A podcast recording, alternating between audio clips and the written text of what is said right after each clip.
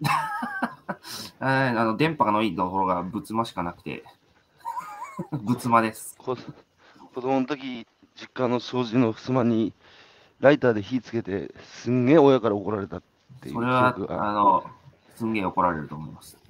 子供の時ってさ、障子破りたくなるよね。まあ、そうですね。はい。怒られますね、それ。おはようなんねえか。はい、えー、おはようございます。ございます。はい、えー、今朝は2021年の12月22ですか、今日は。2位ですね。はい。はい、22、水曜日。えー今朝のゲストは、えー愛知県豊田市で、えーお茶農家やってる石川達樹君、えーお招きしてお話を伺っていきたいと思います。よろしくお願いします。よろしくお願いします。はい、久しぶりですね、達樹君。はい、ご無沙汰してます。元気でした？はい。もう、元気有り余ってます。あ、そう。前回、前回つうか、毎回ね、あの、47キャラバンに来てくれ、えーますけど、一番最初に出会ったのは、確か2017年の、えー平成の百姓一揆、えー愛知県豊田市でやった時に来てくれた時じゃなかったっけ？そうですね。確か、そうだと思います。はい。そうだよね。あの時、うん、覚えてるよ。なんか印象深い人だなと思って、記憶にこびりつきましたよ。僕も日本中回ってからたくさんの農家と出会うんですけど、達樹君は、なんだこう、記憶のひだの裏にねっとりこびりついて離れないタイプですね。そうなんですかね。まあ、顔は薄いです。顔薄い？さてさて、あの、ね、その後、まあ、コロナ、この、まあ、1年半、えー、パンデミックで、どんな影響ありました？大変でした、やっぱり。そうですね。えー、2020年はうん、えー生産量の7割ほどを捨てました。それはなぜですか？まあ、生産調整ってやつですね。もう、あ動くお茶の消費が減るという動向がもう見えて取れたので、えーまあ、せあの、作っても売れないからあ、廃棄しなさいということで、7割、7割も捨ててあったのか。いやー、なんてこった。そうですか。やっぱりお茶の消費は減った。めちゃくちゃ減りましたね。はい、それやはりあのなんで減ったんですかね？うーんまあ、飲食店の休業も大きいですし、うんえーあとですね、あの、最近のお茶の消費というのはですね、あの、外国人観光客、インバウンドの方、日本に来られると、あの、抹茶スイーツを好んで食べられますし、おあ土産にも抹茶味のものをたくさん買っていかれる、それがすべてストップする中で、あと、あれですね、茶道のお茶会も全部中止ですね。あ、ああ、茶道のお茶会中止。それと、あれか。えー、なるほど。インバウンドで抹茶系のスイーツね。これわれてたのが、はい。これも全部アウトか。7割か。ちなみに7割、これ完全に廃棄なんですか？はい、畑で捨てました。すき込むんですか？そうですね。うんうん。なんかさ、トヨタグループのボランティアさんも、あの、手伝って収穫したって、なんかで読みましたけど、それはどんなことだったんですか、それはですね、あの、お茶摘みを毎年やっていてですね、うん。えーお茶摘みの日は、あの、うちは普段家族4人で仕事してるんですけど、うんお茶摘みの日は100人ぐらいパートさんをお願いするんですね。その100人日は。はい。で、あの、やはり年々、えー少子高齢化の煽りなどで、100人集めるのがすごい大変になってきて、ああ、ははははは。そこで、あの、トヨタ自動車のボランティアグループさんに相談したところ、えーボランティアを派遣してくれることになって、えーへえ。コロナの中でも来てくださいました。あの、お茶摘みっていうのは、何日間ぐらい、その、か書き入れ時つうか、100人ぐらい必要なんですか？えーその100人来ていただくのはうちは2日間ですね。それ一斉にあとっつんじゃうわけ？はい。あの、本当にいいおお茶のその手摘みというのはいい部分しか、ね。はい。いい部分しかないので、本当にちょっとずつしか収穫できないんですよ。それを、えー人海戦術でやらないと、うん、とても間に合わないので、えーうん。まあ、100人ぐらいの人手が必要です。お茶の一番いいところ、一番茶とかあるんでしたっけ、お茶も。一番茶でもその新芽の先端の一番美味しい部分だけを集めていきます。それはさ、素人でも見分けつくんですか？んうん、まあそうですね。ただやはり、あの、熟練度というものはどうしても必要になってくるので、うんえーあの、全くの素人100人でやると品質が悪くなってしまいます。あ、じゃあ、熟練の、あの、ご年、ご年配の経験豊富な方が、えートヨタグループの若者たちについて、教えてあげる感じ。そうですね。なので、えー、大体初めての人は3割ぐらいに収めるようにしています。はあはあはあはあなるほど。じゃあ、今までその100人っていうのは、地域のおばあちゃんたちが主だった。そうですね。はい。はあ、その100人集めるのも、もうちょっとむ難しくなってきてるやはり。はい。特に、あの、コロナの時は、あの、えー年配の方があの重症化されるということで、えーお茶摘みやっぱ少し距離近いですからね、あの、あえー娘、息子に止められたからごめんなさいっていうことで、断られたりもしましたし、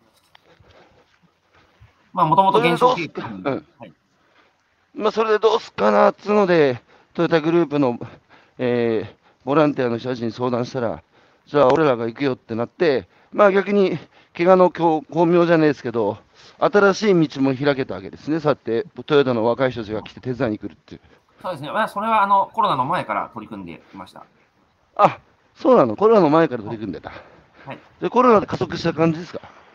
そうですね、はい、いつもより人数増やして来ていただきましたう。ーん。でもさ、そうやって若い人たちにさ、お茶摘みの現場を体験してもらって、で今やっぱ若い人たちのね、日本茶離れっていうのは、あの消費？消費量っていうのはやっぱ減ってんじゃないですか？だからそういう意味で、あの若い人たちにこうお茶の魅力に触れてもらうっていう、いい機会になるんじゃないのかな。そうですね、まあ、一石二鳥三鳥になっていければいいなとは思います。子供たち連れてきたりする？ああ、でもですね、やはり、えーコンテストに出すお茶なんですよ。えー中学生以上、中学生以上にしてます。子供子供来るとギャーってやって、あれか、はい。あの大変な、大変なことになっちゃうからね。そうです。なそれは別の機会で設けています。あ、別の機会で、お茶摘み体験っていうのをやってるんですね。やってます。はい。地域の子供園、あの、保育園なんかも招いたり。しかし、7割、あの、こう廃棄してしまったっていうのは、当然売り上げも下がったわけじゃないですか。はい、もちろんです。それは、どうするの？大変だね。7割も。7割減か。うーんとでやすね。やっぱ、き気分落ちた？落ちるよな。はい、落ちますけど、えーうんあの、国の保障が手厚かったので、あ、そうか、そうか。はい。今年の方のれで少し、今年の方のが、あ の、経営的にはよろしくないですね。今年3割減ぐらいなんですけど、うん。あまり今年は、あの、保証が厚くないので、今年の方の経営的には厳しいです。ああ。今、お子さん何歳になりました？二人。は、えー、4歳と1歳です。ああ。一番目生まれた時のこと俺覚えてんな。なんか生まれたてきましたね。はい。そうだよね。はい。一番目は男の子だっけ？女の子？女の子は？男です。両方男です。両方の名前は？名前は、えー、上が、両親。りょうや。りょうやくん。はい。はい。あの、地元から、うん。地元の地名から取ってます。地元の地名からね。はいさて、あの、ね、愛知県のトヨタっていうとみんな、ね、お茶とすぐに結びつかないっていうか、まあよく何度もね、これまでも言われてきて、もう散々聞きが来ただろうけど、まあトヨタグループが本拠を構える豊田市、まあものづくりの街つイメージなんですけど、意外や意外、農家もそんなにいらっしゃるんですよね。僕も行ってびっくりしたんですよ。そうですね、はい。あの、トヨタ自動車は、ほとんど生産拠点は海外などに分散してますので、うん。えー工場がいっぱいあるわけではなくて、うん。えートヨタ車農地もたくさんありまして、うん。はい。お米なんかは愛知県内一番の産地だったりします。その、まあ、山あいの、えー標高600メートルぐらい、650メートルぐらいのところでしたっけ、はいそれにある下山地区ですっけ？はい、そうですね。元の下山村って場所です。ああ下山村ね。もともとおじいさんの代からですか？お茶作りはやってたの。はい、祖父が、えーうん。それは山の方ではないんですけど、そのトヨタ自動車の、あの、今本社がある隣町ですね。うん。そこに開拓に入って、その後にトヨタ自動車が来ました。ああ、じゃあおじいちゃんが最初。そうです。先に来たところに、後からトヨタ自動車が来て、どんどん町が発展していったって感じ。なるほど。で、そこで、あの、まあ、三代目、三代目っつうか、おじいちゃんとお父さんがお茶作りしてるのを目の当たりにしながら、たつき少年は育って、はい。で、子供の頃は、やっぱさ、自動車の街で、で、イケイケで、日本も、えー自動車外に売って、儲かったお金で海外から農産物買うみたいな発展の仕方をしましたけど、やっぱ目の前に世界のね、グローバル企業がいて、で、まあ、農家っていうのも、どうでした？達樹君の、こう、イメージっつうか、俺も将来、あれ、子供の頃からお茶農家になると思ってないですよね？そうですね。あの、まあ、よくぞ聞いてくれましたという話で、あの、すごい実家が農家なことをコンプレックスに育ちました。えーなぜかというとですね、えーうん、まあ、トヨタ系の、やはり、うん。と友人が多くなるわけですけど、うんえー彼らは土日しっかり親が休みで遊びに行くわけですよ。かたや、うん僕は、あの、やれ畑を手伝え、工場を手伝え、なんで、うちは会社員の子供じゃないなかったんだって、すごく嫌でしたね。あと、一番ん。嫌だったのがですね、うん。うん。あの、雨の日のお迎えとか、みんな、あの、うん。やはり、えーまあ、トヨタの子たちは、うん。あの、うん。いい車でお迎えが来るんですね。クラウンとか。はいはいはいはい。で、うちは、えー軽トラで、しかも、なんか、ちょっと作業着の汚いようなうん格好で来るんで、もうそれがものすごい嫌で、もう絶対農業なんてやらないって思ってました。そうか、トヨタだから、学校行きゃトヨタ、親父でトヨタに通ってるって子供たちもそれいたんだね。あもうほとんどそうです。はい。あの、えー同級生ああ3人いますけど、農業やってるの僕だけですね。マジかはい。それで、まあみんな土日になるとトヨタだからそんなに稼ぎもあるだろうし、あの、あそこに遊びに行った、夏休みは旅行に行った。で、達君の場合は、そういうのはあんまないわけでしょ？そうですね。はい。やはりもう夏休みは農繁期に当たるので、うん。なかなか、あの、いやー、そうか。はいコンプレックス、農業コンプレックス。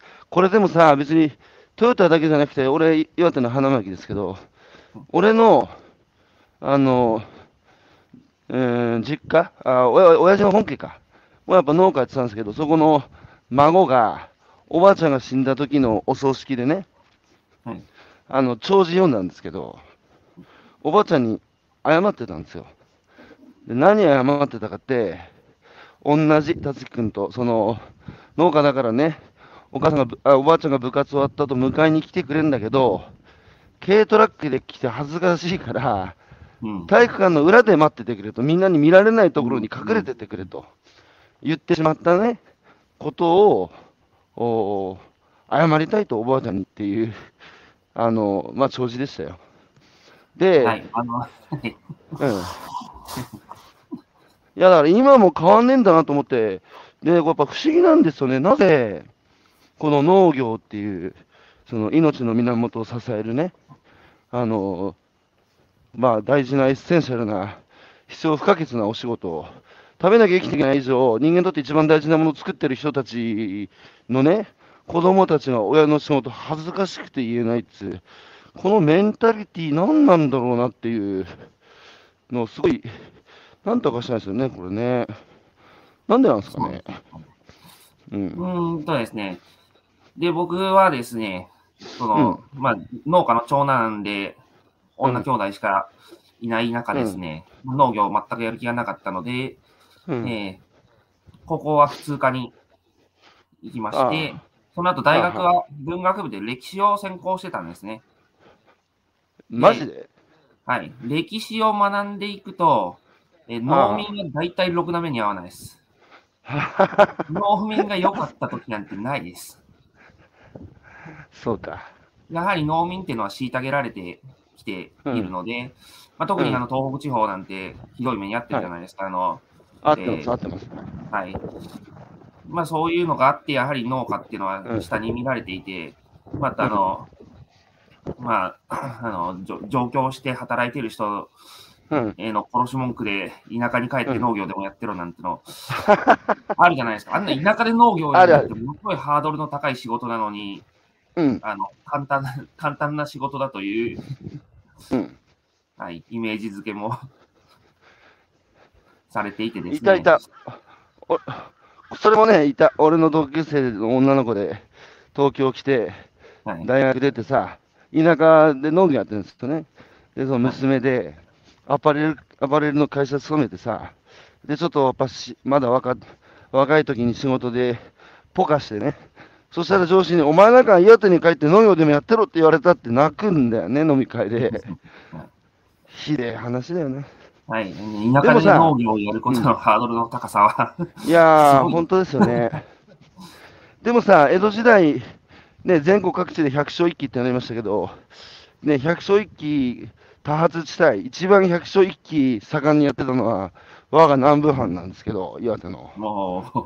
うん、でもさ、一応でもさ、江戸時代って死の交渉って、身分で言えば侍の次に、ね、工業、商業やる人より農家の方が立場的には社会的地位つうかさ、はい。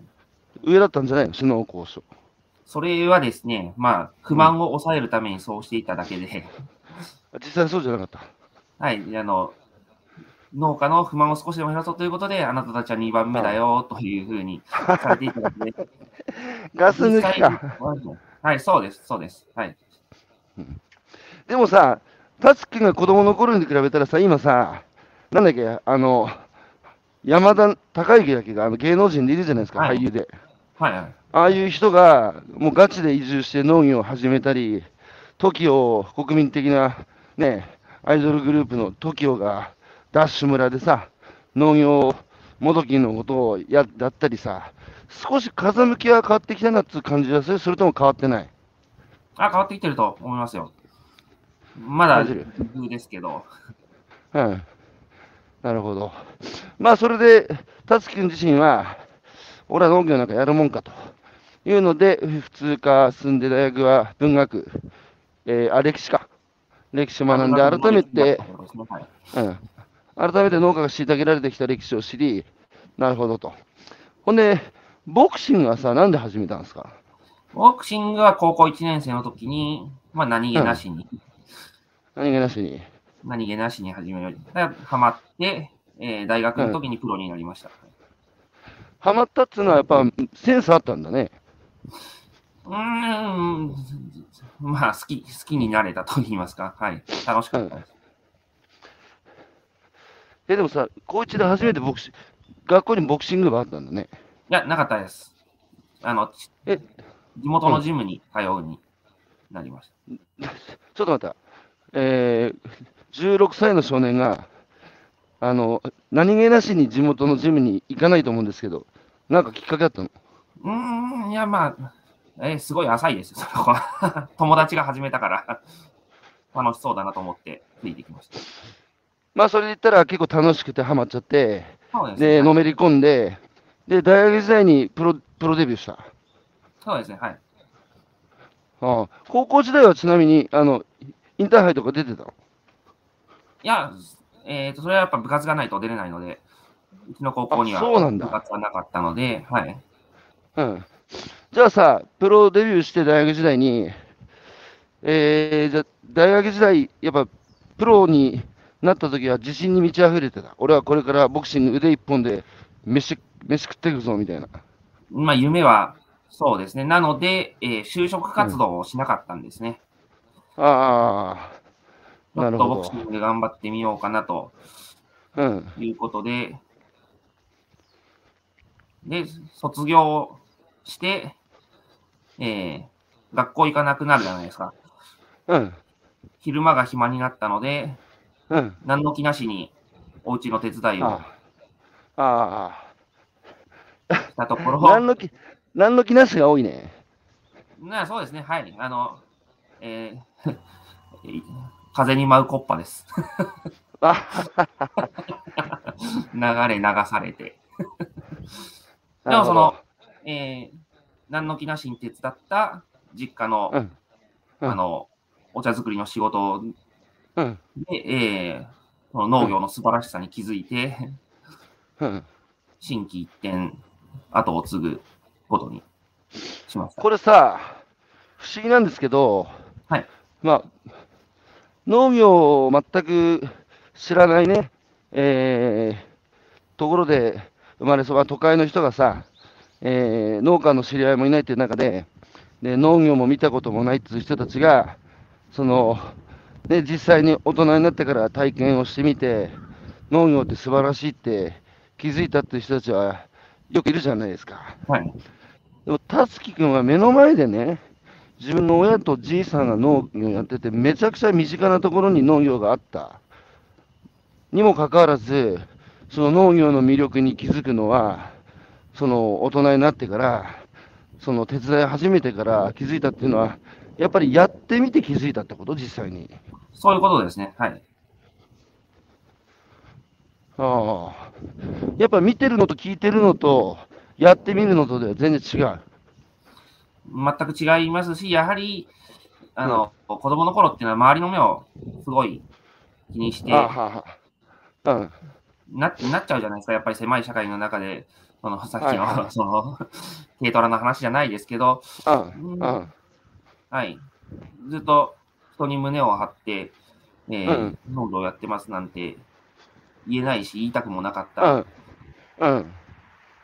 んですけど、やっぱ成長している物事の本質っていうのは少しずつ見えてくる。なるほど。はい、あの、その時はその、よそのし他の仕事のことをかっこいい仕事とかそういうふうに思ってましたけど、実際仕事って何でも大変じゃないですか。どんな仕事やるにしても泥臭いことをやっていかないといけないですおっしゃる通り。はいうん。これはやっぱりその大学卒業するとか、周りがどんどん就職して仕事の悩みを聞く、決してそのトヨタの社員になったら楽してうん安泰、左打ちはみたいなことは全くない。あそんなのはあ、うん。工場のラインで働くのも大変ですよ。はい、その僕絶対無理です。あ もう、あそっちの方がよっぽど自分のやってる仕事より大変だと思います。ちなみに階級は何でした、ボクシング。スーパーライト級です。63.5キロリミット。スーパーライト級。好きなボボクサーだいますか？そうですね、当時は辰吉丈一郎選手に憧れてましたかね。はい辰吉、ジョーは俺も好きだったな まあみんな熱狂しましたね、あの頃は。したした。え彼の生き様と、あと、あの人、おっさんになっても続けたじゃないですか。あ、今でも続けてますよ。まだやめてないです。息子なんだっけ、ジュキヤだっけが。はい、今頑張ってますね。はいああ、そう。まあ、岩手で言うと、八重樫っつうボクサーが。あ、そうなんですね。はい、綾部選手、はい、3階級制覇の。あれもあれもいいボクサーでしょいいですね。はい、激闘合で、いつうんも熱い戦いを。なあ、いつも顔腫れ上がらせてさ。どっちが勝ったか分かんないよな、顔に。でさ、達樹君は、その実際にやってみて、なんで農業、そその農業の素晴らしさに気づいたの気づいたっていうのは、その素晴らしさってどうどういう素晴らしさですか？具体的に。まあ、あの、うちは、えー畑もやってるし、工場で加工もするし、あとうん販売もしてるんですね。うん。うん。で、えーお茶の販売に行った時に、えーうん。お茶を試飲でお客さんに出すじゃないですか、うん。飲んでいただいて、うん。うん。ああ、美味しいお茶だねって言っていただけなんですよ。うん。自分が畑から育てて、工場で加工して、1から10まで手がけたものを褒めていただけたんですね。あ。で、あの、僕のその近所のトヨタ自動車というのは大大企業ですので、本当にネジ1本しか関われない。ただ、あの、えー車を売るだけとか、あのうん。会社の受付をするだけとか、本当にうん1万分の1の工程にも携われない仕事なわけじゃないですか。うんそういう車を褒められても多分あまり響かないと思うんですよね。うん。ただ僕は自うん。分が1から10まで作ったものを褒めていただけて、うん。すごく感激しました。なるほど。トヨタで働いても、歯車の一部分が分業、分業、分業だから、はい、ねその仕事はいけないと言ってるわけじゃないですよ。すごい、うんもちろん、もちろん、リスペクトしますけど、その仕事も、いや、もちろんその仕事もね、はいあの、素晴らしい仕事だと思うんですけど、農業の場合は、その、歯車全部、もう一から、えー売るところまでいれば、歯車一周ぐるっとやれるってことですよね。そうですね。はい。まあ、その分責任は伴いますけど、うん。まあ、やりがいのある仕事だなと。良くも悪くも全部自分に跳ね返ってくるからね。はい。だから今回もコロナで7割減せになって、ね、それも全部自分に跳ね返ってくるわけだから。まあ、それでじゃあ、実際に手伝ってみて、あの、まあ、そのグループやって最後、お客さんに自分たちが手性に込めて生産したその年のお茶についての評価をいただきね、これやりがいのある仕事だと。それで腹をくくった。そうですね。うん。それがいくつの時ですか？えー、24の時です。はい。24。で、今は 30? 今40 40ぐらいです。42です。42。そしたらもう何年経ちました ?18 年。18、19、19年、19年とかですかね。はい。じゃあ間もなく20年選手ですね。はい、まだまだひよっこです。農家の道選んでよかったですか？はい、もうずっと楽しいです。うん。この石川製茶の特特特徴、まあオーガニック、えー抹茶初めて実現したっていうことですけど、そのセールスポイント、特徴をちょっと教えお教えてもらっていいですか？そうそうですね。えー、やはりその、山の畑で作ってる、えー、40 43年前に開拓して植え付けた畑は、えーす一度も農薬を使っていない。うん。はい。それが、な途中で農薬やめたっていう農家さんいっぱいいると思いますけど、最初から一度も使っていない。あはい。そこで、えー日本で初めてオーガニックの認証を取得した抹茶を作ることができました。まあ、そういったあの、あそれさ、うんはい。40何年前って言いましたっけ？43年前ですね。当時さ、43年前ってことは、1980年ぐらいですか？78年。まあ、あの、支度段階からいくともっと前から、えー、昭和40年代からその父は農薬使わない栽培を夢見て、ああ、でもさ、今でこそさ、オーガニックだとかさ、有機栽培なんつうのはさ、あの、一般的にも知られるようになりましたけど、そんな40何年前なんてまだだ、いオーガニックだとかって言葉もさ、なんだそれっていう時代じゃないですか？はい、そうですね。そんな時代に、そのお父さんですか、その無農薬でやるぞと。はい。それだと多分当時、正気の沙汰じゃなかったはずなんですけど、お父さんなんでそんなことを、お父さんはなんでそんなこと始めようと思ったんですか？えーとですね、そ祖父が実はかなり早くに亡くなっていてですね、僕は祖父を知らないんですね。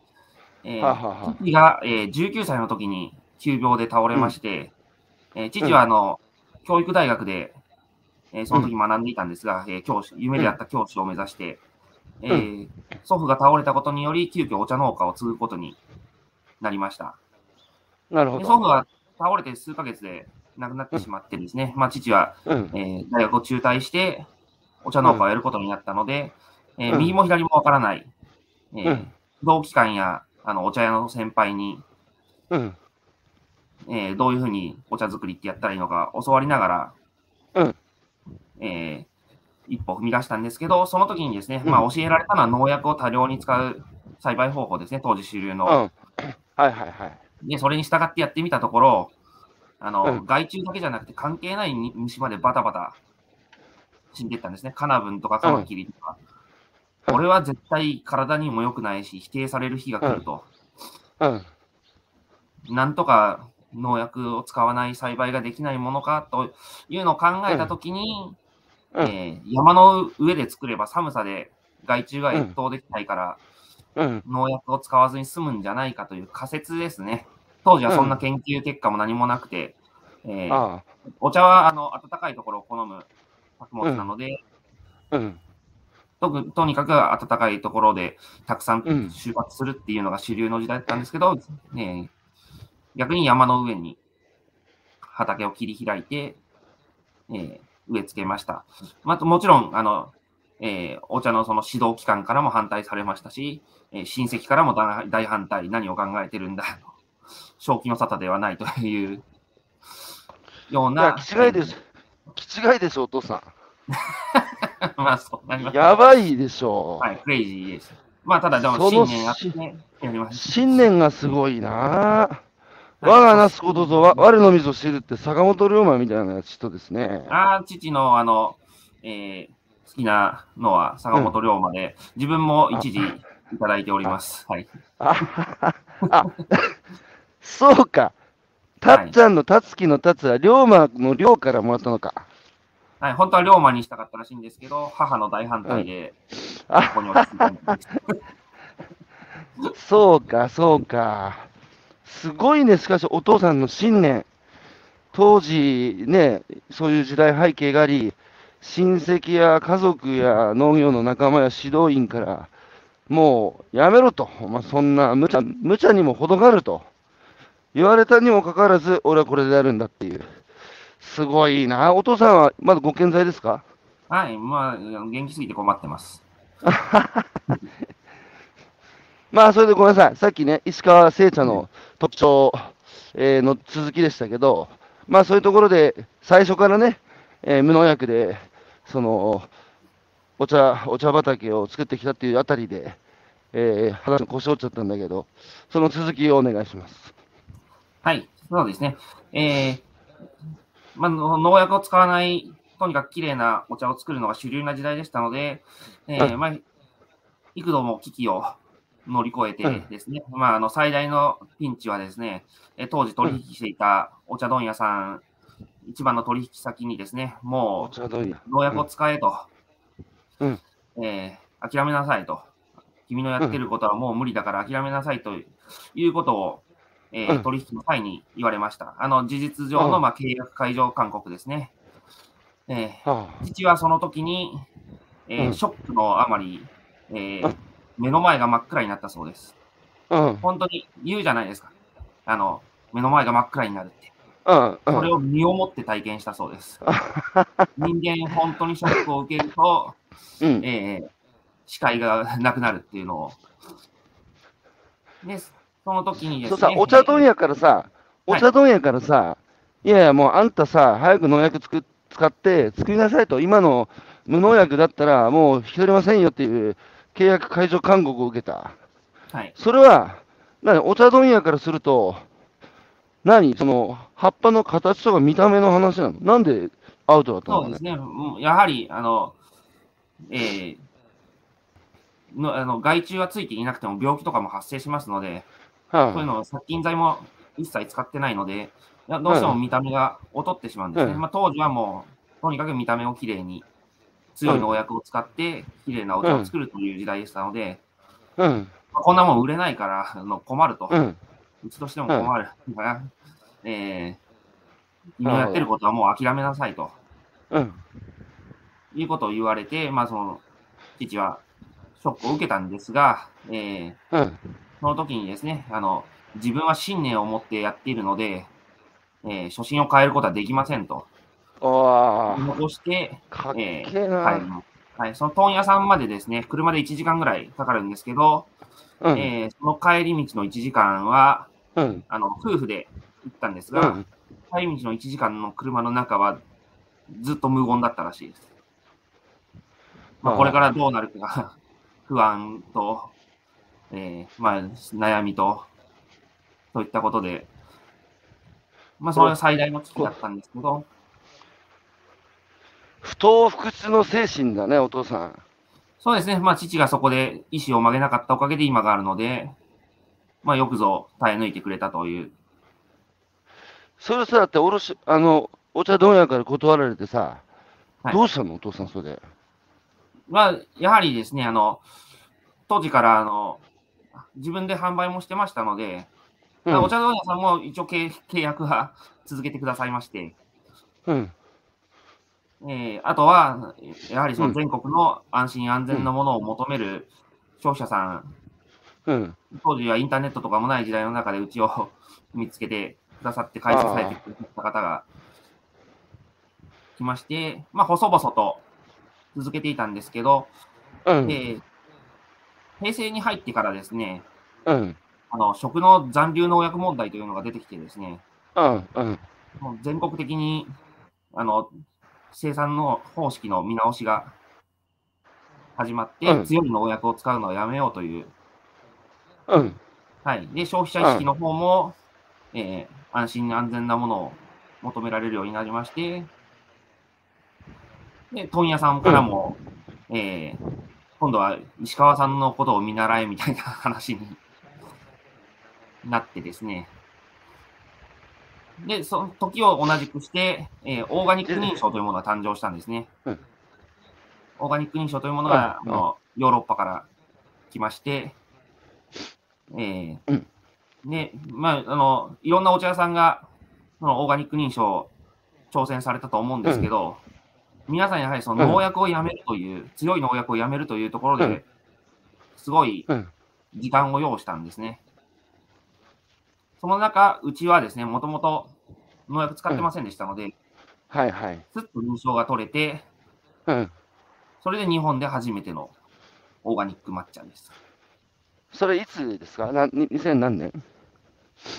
えーとですね、1997年に、えーうん民間の認証が始まりました。つまり時代が、はい時代が追いついたってことだね。あの、お父さんに。そうですね、本当に父は先見の明があって、あの、オーガニックのことだけじゃなくて、他にも、あの、人手不足になって機械化が進むこととか、そういったこともうん見抜いていて、あの、大きい機械が入れるような畑をぞ開拓の時に造成したりとか、うん。でも40年前は基地が呼ばれして、やっぱ先を漕ぐ人っていうのは、孤独ですよね、最初は。だって誰もじ理解してくれないんだから。だけどそうそうですね。うんまあでもはい、その孤独に耐えうる信念と、まあ、あとその、孤独とはいえ、当時からお父さんを支持してたお客さんたちもいたでしょ。はい、もちろんです。あの、全くの一人ではなかったと思います。はい。えー、あ、ごめんなさい、コメントがたくさん入ってましたね。えー、はい、皆さんおはようございます、おはようございます、おはようございます。えー、平間さん。うんうんうん。まあ、本当だ、いっぱい入ってますね。えー、ニューさん、介護保険制度が制定される前は、介護は家で女性がすることと言われていました。今や介護職は引く手あまた花形業種です。ぜひ農業、漁業も国家資格に。うん、まあでも、今、外国人労働者、あ外国の方が今、日本の何やってるかって農業と介護なんですよね。日本人がもうやらないっつう。そうですね。えー年寄りの面倒を見る、自分たちの食べ物を作るっていうのを、もう日本の若い人たちはやらずに、外国から来た人たちが献身的にやり始めてるっていう、まあ、状態で、しかもさ、俺、最近気になってるのが、外国人の地方参政権か、あれを導入するっていう東京の武蔵野市に対して、ものすごいこう、ライトな方々が、冗談じゃないと、そんなもの認めちゃダメだとかって騒いでっから、お前だったらさ、農業と介護さ、日本人でやろうぜと、農作物の全部今の倍の値段でさ、買ってやろうと、俺らがと。そうすれば日本人の農家もやれるし、介護だってその通りさ、待遇が悪すぎて日本の若い人たちがやらないんだろうから、で、僕らもその負担をね、あの、分かっちゃってさ、消費税上げるなりなんだりしてさ、そこまで言って、たら、あの、説得力ありますよ、外国人参政権に反対するって。もうね、片手、まあ、片手落ちつつあれか、もう画量転生を書いてんねえー、金田さん、自然順応、自然尊重で、自然観察から始まる自然農法の考え方に似てますね。えー自然農法の人たちは、村八分に会いながら、今がありますが、まさにお父さんの生き様はそういう農家さんと同じ信念がないとやれなかった。この金田さんって、あの、なんとか茂吉って、あの、MOA、あの、はいはい。そこで働、そこで働いてる人です、金田さんはね。なるほど、なるほど。はい。有機認証の期間ですね、MOA さん。はい。それで、いよいよそのね、オーガニックの、えーを切り開いたお父さんの、でもさ、子供の頃はさ、親父がすげえことやってるっていう理解はなかったでしょ？えーとですね、うんなんか、その、父はですね、努力家で、すごい表彰されてました、いつも。いいお茶を作って。コンテストで。あそうね、まあ、なんか表彰はされてるなぁと。あとですね、その、あ、うん。えー変人でありながら、人付き合いは上手で、あの、PTA 会長とか、そういう。地域の頼まれごと、ね、いつも、あの、周りに人はいっぱいいました。ああ、なるほど。あれですね、人徳なる、徳なる方なんですね。なんでそうは思わないですけど。あ まあ、いやでもああ。でさ、これからなんですけど、これから石川聖茶はどこに向かっていくんですか？あの、あれですよね、えー、2000へ平成20年には内閣総理大臣賞も受賞し、えー令和元年には日本農業大賞、もう総なめじゃないですか。まあ、そうですね。どうも、はい。もう頂点極めちゃったから、あと目指すとこないんじゃないの？いや、あります、あります。ある。ちょっとこれから石川聖茶がどこに向かうか、あの、お開きいただいてもいいですか？はい。はい、えー、そうですね。あの、父はその、お茶作りがすごく上手で、まあ、間違いなく日本でも有数のうん。国民で、何度もうん大きい賞をいただいています。えーうんそして、まあ、自分が入ってからも、その、えーお茶作りを僕が継承して、えー今一緒にやってますけど、その中で、えーえー内閣総理大臣賞、日本農業賞大賞うん。いただいています。うんじゃあ、あの、石川製茶の売り上げが伸びているかって言ったら、そんなことないんですね。うん。その賞をいただいて、高い評価をいただいてるんですけど、日本の中だとどうしても無名産地だと見向きしていただけない。ああの、トヨトトヨタでお茶作ってますなんて言っても、そんなとこで 美味しいものができるわけないっていう、あ。ああ。はあ。そういう浅い部分でしか評価されないんですね。もう静岡にかなうわけない、宇治抹茶にかなうわけないっていう、ああ。うん。はい。イメージね。うん。はい。そのイメージはもう、うんえーまあ、向こうには1000年の歴史がありますから、それを僕で覆すことはできないので、うん。はい。あの、深掘りしてくださる海外うん。販路をうん。求めてですね、えー海外展開に注力しています。日本人はね、海外で認められると、えーそれがまた逆輸入されてきて、日本人もお外国で売れてるのすげえじゃねえかっつうので、評価があるっていうから、はい、まさにそれです。そういう話でしょ？それを、それを目指して、うん。あの、身近な人に買ってもらうにはどうしたらいいかっていうことを考えて、うん。えー海外で高い評価を受けるということですね。やっぱり、えー地元の人に売りたいです。地産地消が一番環境的にもいいって、自分オーガニックでやってますから、えーうんうん遠くに出すってことはその分環境負荷がかかりますので、なるべく近くの人に買っていただきたいっていう気持ちは持ってます。その近くの人に買っていただく手段として今、うん。遠くに出している。なるほど。まずじゃあ海外で認められる、どういうところに販売してるんですか？えーっとですね、今、ニューヨーク、ロンドン、うん。えードイツ、フランス、えーマレーシア、うん。中国、かなり増えてきました。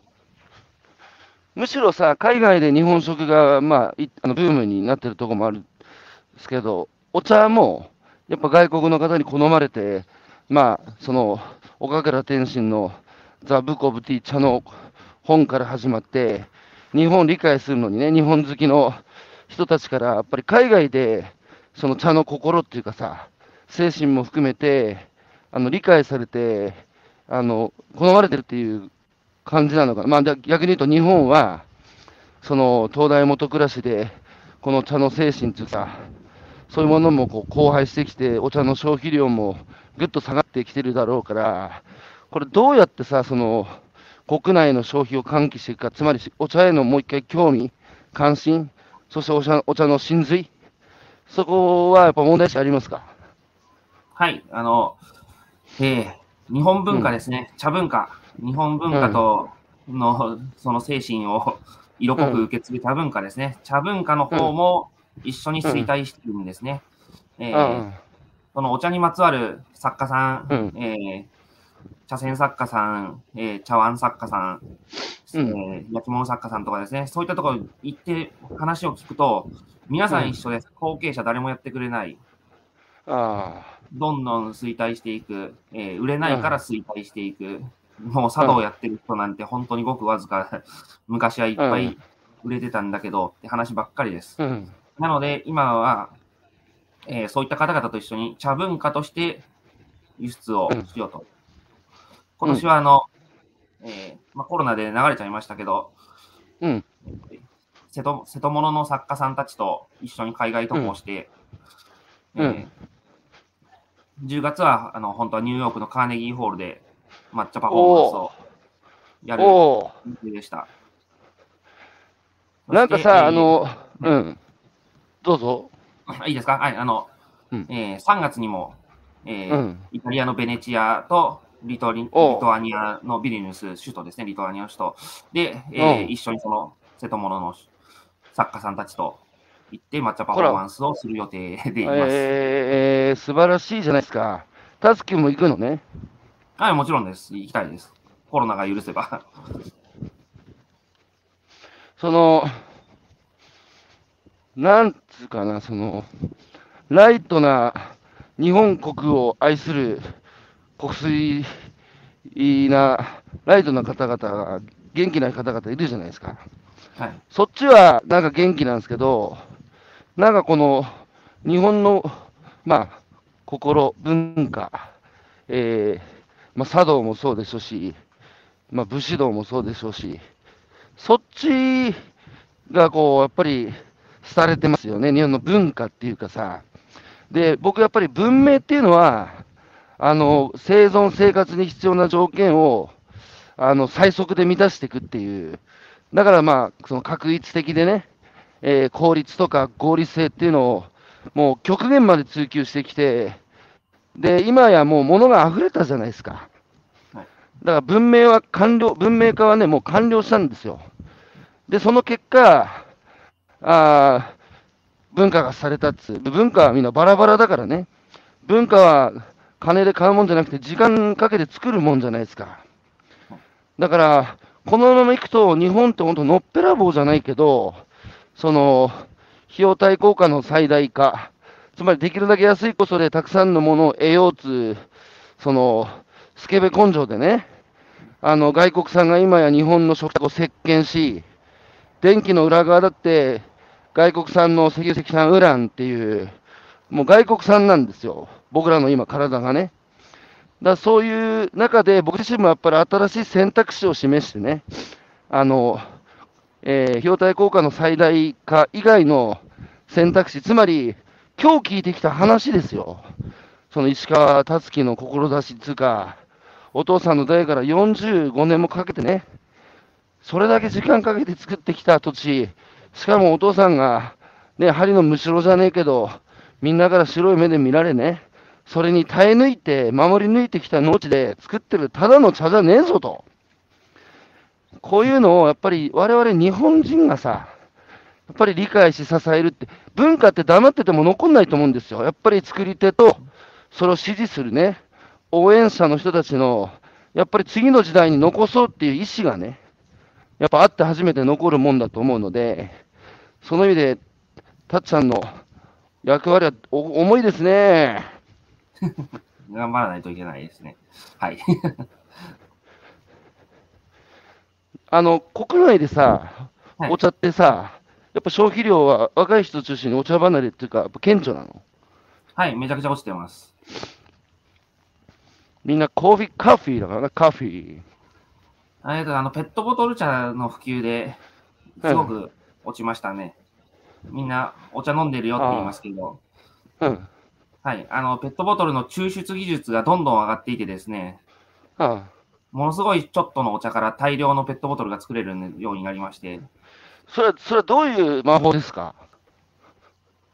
はい、あの、えー限界まで絞り込んで、機械を使って、確かにさ、お茶のペットボトルが普及して、毎日多くの人がお茶飲んでるから、お茶の消費量って増えてんじゃねえかっていう見方にもななりがちなりそうなもんだけど、そうじゃない。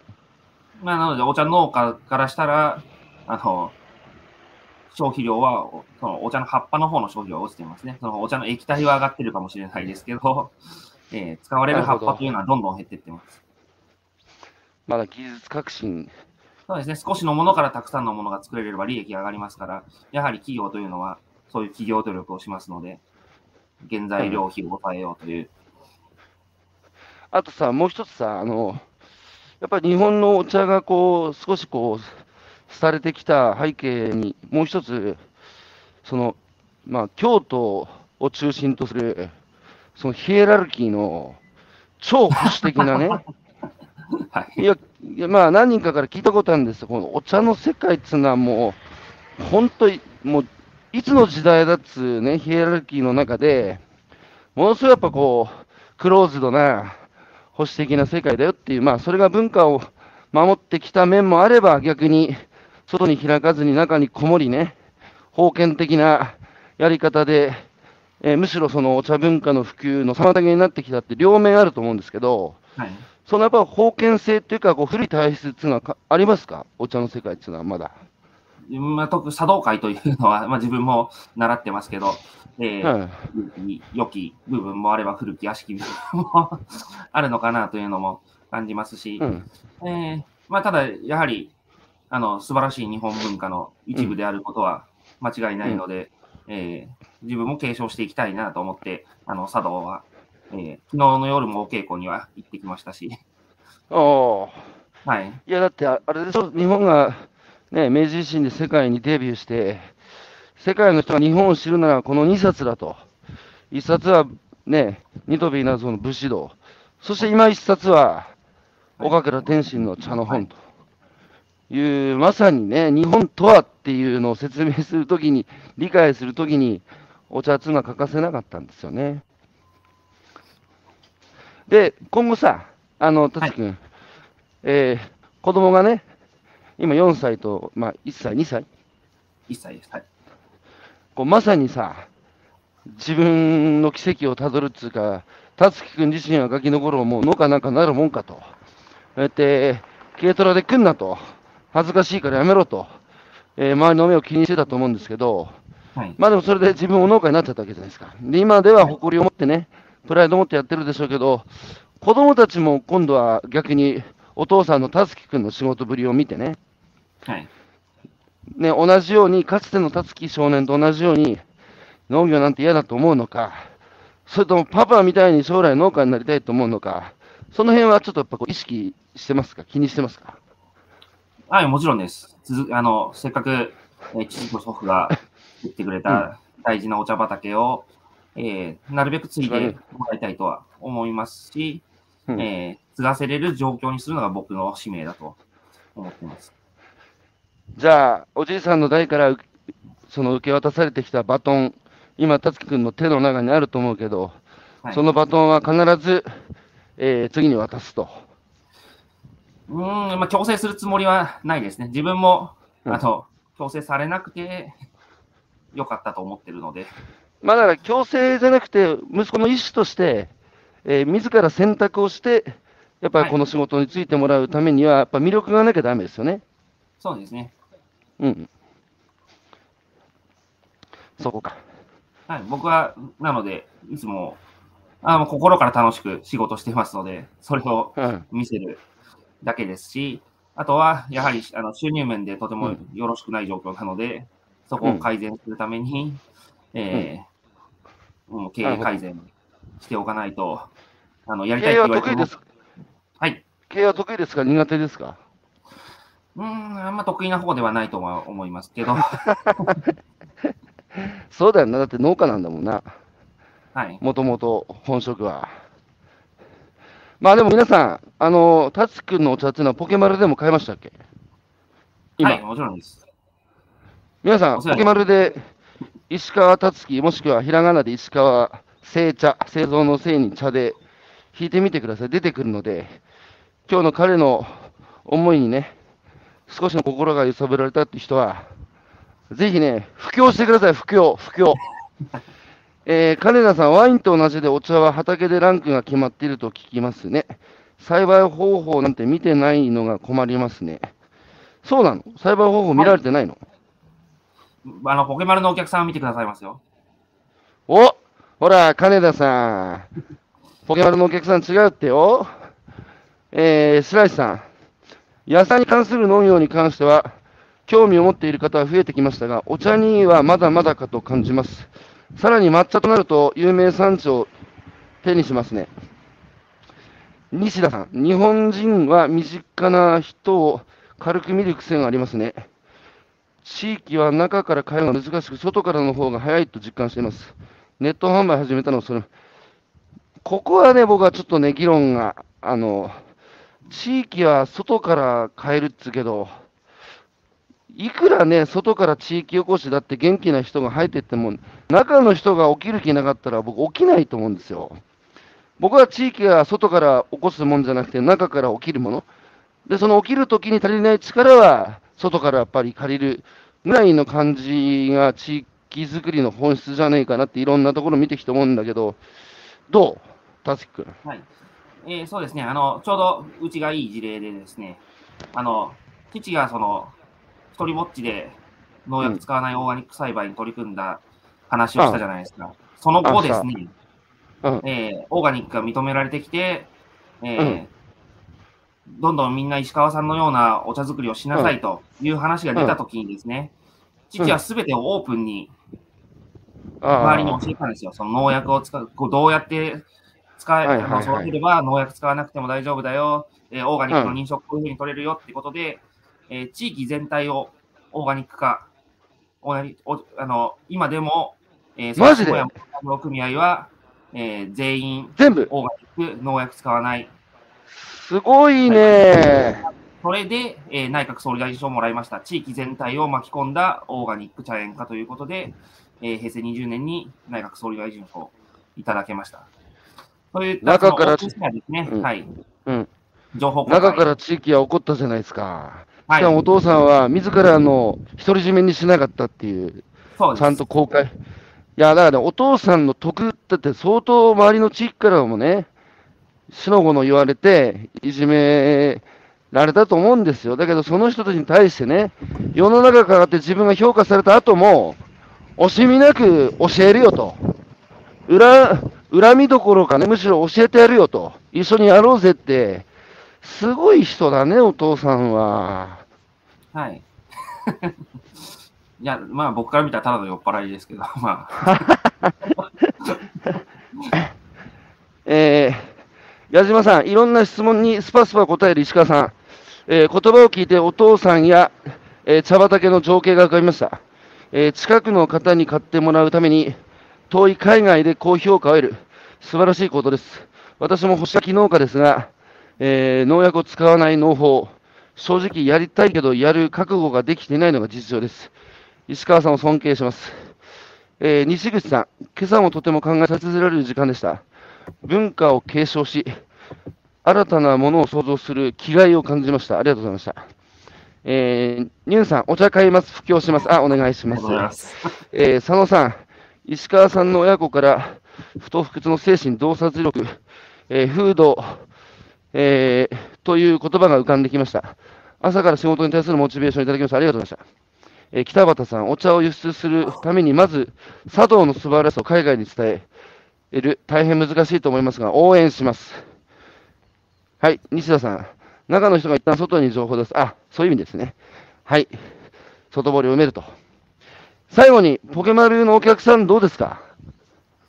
はい、あの、やはりその、基本的に日本人の方っていうのは表面的な評価で有名産地のものに流れがちなんですけど、ポケマルのお客さんは深掘りうん。してくださって、えーうんうちのお茶を選んでくださる方が多いので、大変助かってます。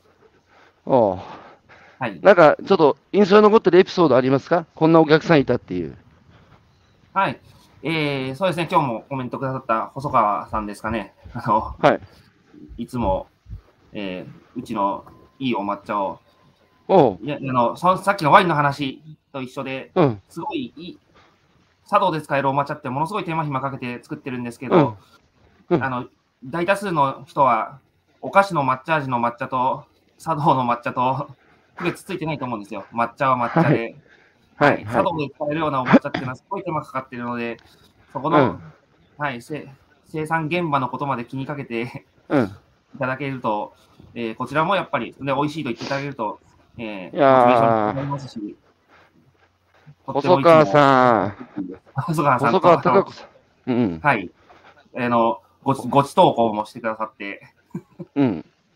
はい。いやいやね、細川貴子さんは、ポケマル国の有料国民ですから。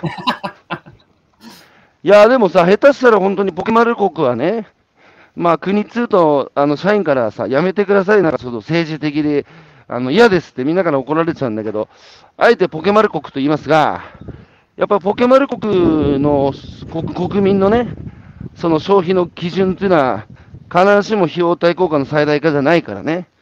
むしろちゃんと深掘りして理解し、そういうものをね、選挙と一緒ですから、消費はどういうことやもの、その集合体としての社会を次の世代に残すかっていうことなので、そういう意味では、ポケマル国の方が日本の文化が残る、ね、あの、あの、ことにね、なりたいですね、ここから、僕らもやっぱりそれだな。あ、ということで時間が過ぎてしまいましたが、はい、えー、僕も今日はね、たつきくんの話を聞いて心が洗われるとか、引き締まるっていうか、日本人だ俺らっていう、ね、ちゃんと頑張んねと凛として、文化的に、ね、あの、生きなきゃいけドイツのメルケルが、もう俺もう一番感動したのはコロナ禍で、えー文化は贅沢品じゃないと。人間が生きていくために必要不可欠なものになるから、我が国は文化を守るって去年メルケルが言ったんですよ。ああ、はい。はい痺れますよね。あメルケルさんいいですね。はい。はい、ということで、今朝のゲストは、えー、お茶農家の石川達樹さん、お招きしてお話を伺ってきました。達樹君、ありがとうございました。こちらこそ、良い機会をいただきました。はい。元気いえいえ。はい、じゃあ、もう暮れもね、あと10日ぐらいですけど、良いお年をお迎えくださいね。はい。皆様、良いお年をお迎えください。はい、皆様もありがとうございました。今日も一日、えー良い一日をお過ごしください。それでは、バイバイ、たっちゃん。はい。皆さん、バイバイ。はい。はい。